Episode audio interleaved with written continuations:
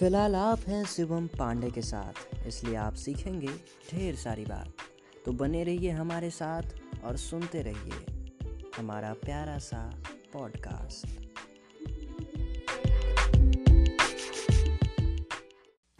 नमस्कार, आदाब, सत अकाल। आप सुन रहे हैं पॉडकास्ट मेरे यानी शिवम पांडे के साथ आज का एपिसोड है। थोड़ा हट के आज हम बात करने वाले हैं एक सवाल की, जो कुछ समय पहले मुझसे पूछा गया था। उस वक्त मैंने उस सवाल का जवाब नहीं दिया था, लेकिन आज मैं उस सवाल का जवाब आप सभी के साथ इस पॉडकास्ट के एपिसोड के ज़रिए शेयर करने वाला हूँ। सवाल कुछ यूँ था कि आजकल के बच्चे भटक क्यों जाते हैं? मेरा जवाब कुछ यूँ था, क्योंकि चड्डी बदलने की उम्र में उन्हें बॉयफ्रेंड या गर्लफ्रेंड बदलने होते हैं, क्योंकि उनके माता श्री और पिताश्री नोट छापने में इतने व्यस्त होते हैं कि उन्हें बच्चों की दिक्कतें सुनने का समय भी नहीं होता, क्योंकि बड़े होकर उन्हें अब्दुल कलाम, रतन टाटा, बिल गेट्स जैसा व्यक्ति नहीं, बल्कि अमेरिका के जॉनी सिंस अंकल और सन्नी लियोन आंटी जैसा बनना है, क्योंकि उन्हें स्कूल के होमवर्क से ज़्यादा टेंशन बाबू ने थाना थाया कि नहीं, इसकी होती है, क्योंकि उन्हें हर जिद ऐसे पूरी करनी होती है जैसे पूरी दुनिया उनके पिताश्री की है, क्योंकि हाथ में गुड्डा गुड्डी की जगह उन्हें मन बहलाने के लिए मोबाइल दे दिया जाता है, क्योंकि इस दुनिया में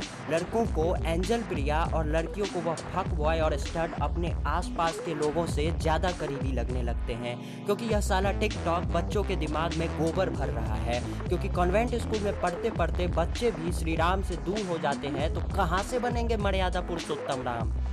क्योंकि प्रतियोगिता इतनी बढ़ गई है कि बच्चों के ऊपर सच में बहुत ज़्यादा प्रेशर होता है। उस प्रेशर के चक्कर में बहुत से बच्चे शॉर्टकट ले लेते हैं, क्योंकि ज़्यादातर अभिभावक अपने बच्चे से परफेक्शन की उम्मीद लगाए रखते हैं, क्योंकि इंस्टाग्राम की हॉट मॉडल्स और शर्टलेस लड़के उन्हें मज़े देने के लिए हर वक्त मोबाइल में अवेलेबल रहते हैं। सत्य कटु है, लेकिन है तो सत्य ना। तो हँसते रहिए, मुस्कुराते रहिए, सुनते रहिए, सुनाते रहिए। पांडे जी का पॉडकास्ट मिलते हैं अगले एपिसोड में, तब तक के लिए बाय